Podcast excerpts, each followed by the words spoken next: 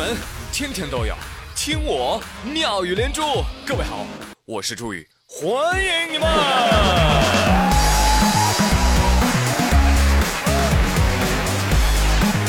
谢谢谢谢谢谢各位小伙伴们。昨天晚上十点多，从我们家楼上啊传来一个女人的咆哮声，什么关系啊？什么关系？说到底什么关系？什么关系？哎呦，我的那颗八卦的心疯狂的跳跃起来啊！趴到了窗台上，我支起了耳朵，认真的听着下文。女人继续气愤的喊道：“互为相反数啊，这孩子！”大姐，我窗户都打开了，你就给我听这个。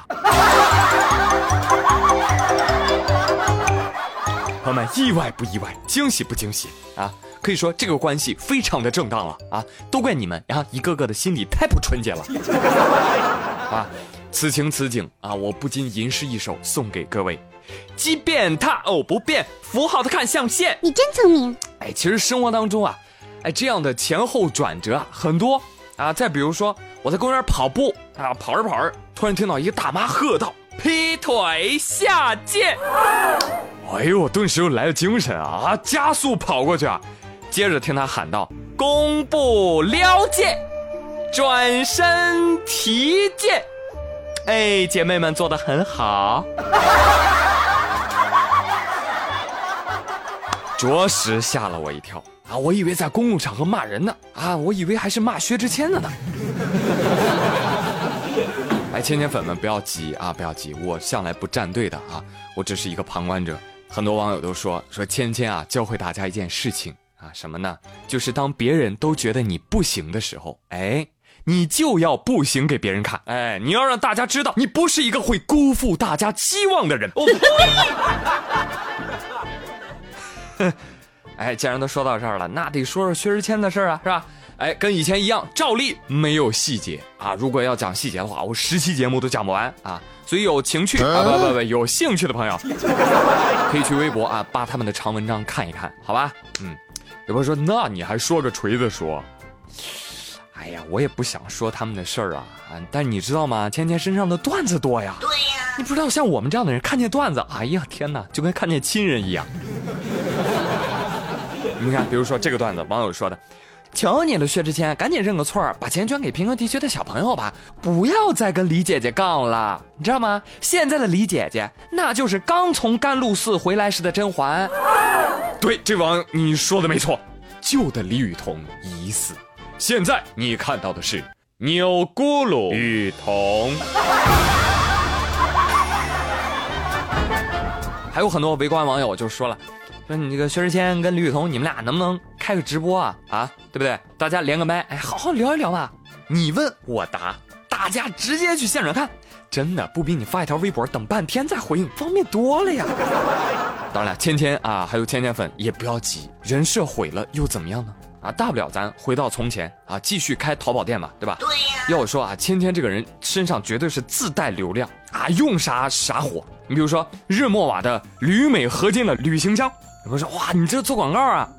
怎么可能啊？啊，这一箱子七千块，你买啊？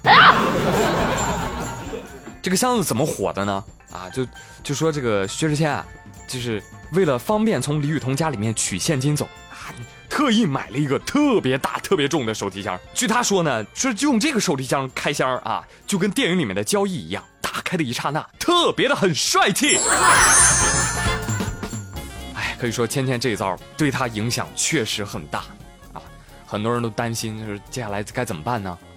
你看王二胖跟你们想法就不一样。王二胖问我的问题是：哎，朱宇，我问你个事儿啊，这个人设崩塌了以后，是不是得去那个人设局备案呢？啊，你说什么？朋友们，跟你说，现在江湖上有种传说，当然很迷信的啊。说薛之谦的老婆高磊鑫说有克薛之嫌。我呸！在一起的时候薛之谦不火，离婚了之后他就火了，一复合，哎，人设又崩塌了。所以呢，我看到有网友从五行的这个方向来分析了一下，啊，先分析名字高磊鑫，磊三十磊，鑫三金鑫。大家来看，关键点来了，土石土石，石就是土，土克水，金克木，也就是说，只要这个世界上有高磊鑫这个人存在，可以说水木年华是永远呃火不起来的。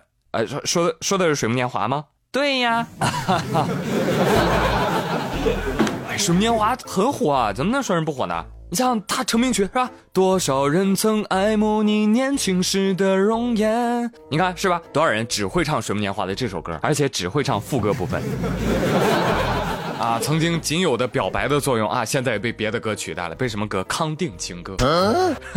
九月二十三号，四川音乐学院男子在女生宿舍楼下唱康定情歌表白。跑马溜溜的山上，哎呦呦呀！你干啥？别拽我！哎呀，被学校保安拖走了。哈 经了解啊，为什么要选这首歌呢？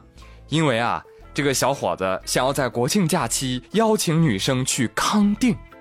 但是女主角从头到尾都没有出现过。啊 什么？女主角没出现？别傻了！你以为谁叫的保安呢？你还不如直接拿大喇叭喊呢。俺红，俺想你，俺想你想的想睡觉。康定情歌都能被你唱成这个样我觉得还是送你一首单身情歌吧。找一个最爱的、深爱的、相爱。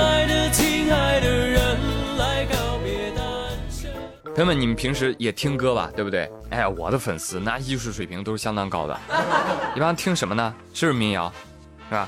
但是我建议你们少听啊，因为民谣听起来呢，就感觉穷。啊 你看陈陈绮贞陈老师那旅行的意义，是吧？你品尝了巴黎的夜，你踏过下雪的北京，你拥抱热情的岛屿，你埋葬记忆的土耳其，你累积了多少飞行？你用心挑选纪念日，你收集了地图上每一次的风和日丽，是吧？你瞧瞧，你听着就有钱